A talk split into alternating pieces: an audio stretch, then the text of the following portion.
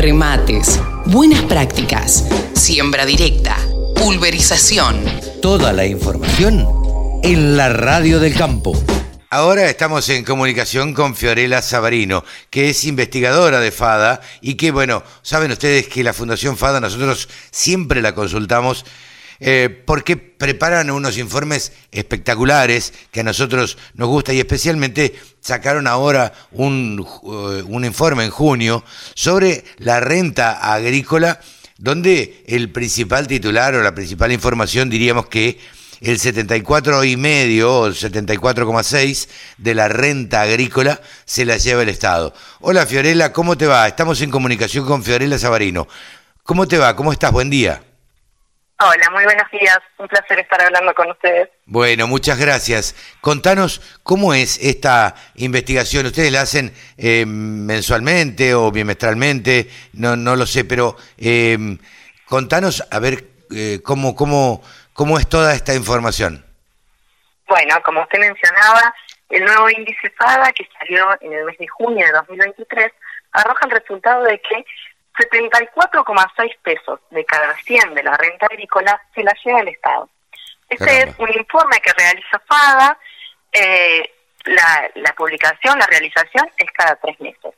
Si comparamos el índice FADA con lo que fue el, el año anterior, estamos hablando de junio de 2022, podemos ver que se da un aumento de 13 puntos del mismo. Es decir, la participación del Estado en la renta agrícola aumentó 13 puntos respecto al año pasado. ¿Qué era? ¿60 y pico eh, el año pasado? 60 es, Exactamente. Claro, claro. Ese aumento, ¿por qué se podríamos claro, podemos explicarlo principalmente por dos lados.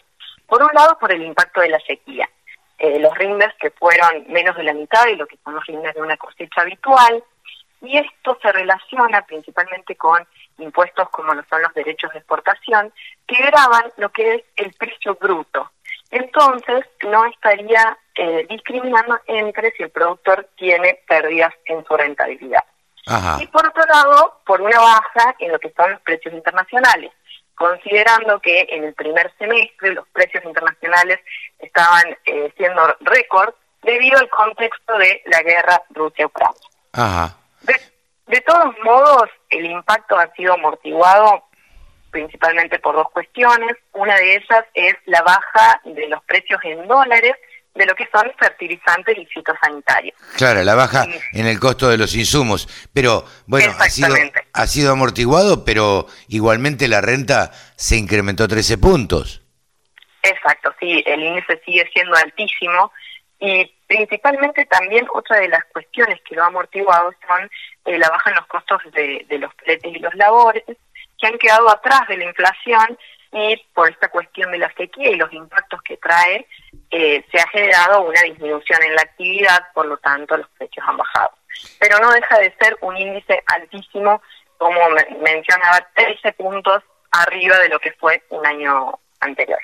Claro, eh, ustedes también mencionan en la información que sacaron para la prensa eh, que este es un esquema poco federal. contanos y explícanos, por favor. Claro, exactamente. podemos estar hablando de un antifederalismo fiscal debido a que tres de cada cuatro pesos del total de impuestos eh, que paga un productor por una hectárea son impuestos nacionales que no son coparticipables, es decir, que no vuelven automáticamente a las provincias. Esto se traduce en menor inversión para esas provincias, que puede ser después traducido en eh, educación, salud y hasta infraestructura, hablando de caminos. Entonces, en lo que son los derechos de exportación eh, y principalmente el impuesto a los débitos y créditos, son de recaudación nacional y no coparticipables. ¿Y, ¿Y cómo hacen las provincias este, con, eh, con, con este criterio poco federal, digamos, de distribución? Bueno, claro, las provincias en realidad son las que eh, realizan los esfuerzos, sí, porque la, la, producción sí es federal, sí se reparte en, en las provincias, y después ven lo poco que esa recaudación o ese esfuerzo que se hace para eh, aportar a los impuestos vuelve a ella.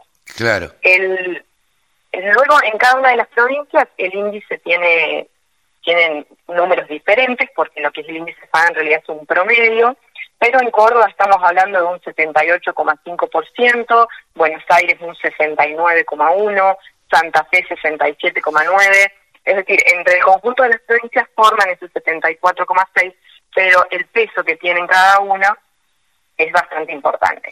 Después se da algunas diferencias entre los impuestos que cobran cada una de las, de las provincias, porque consideremos que el índice FADA está formado por lo que son impuestos nacionales, provinciales y municipales. Claro. Si bien hay algunas diferencias, es por eso que se dan eh, los distintos índices en cada una de las provincias.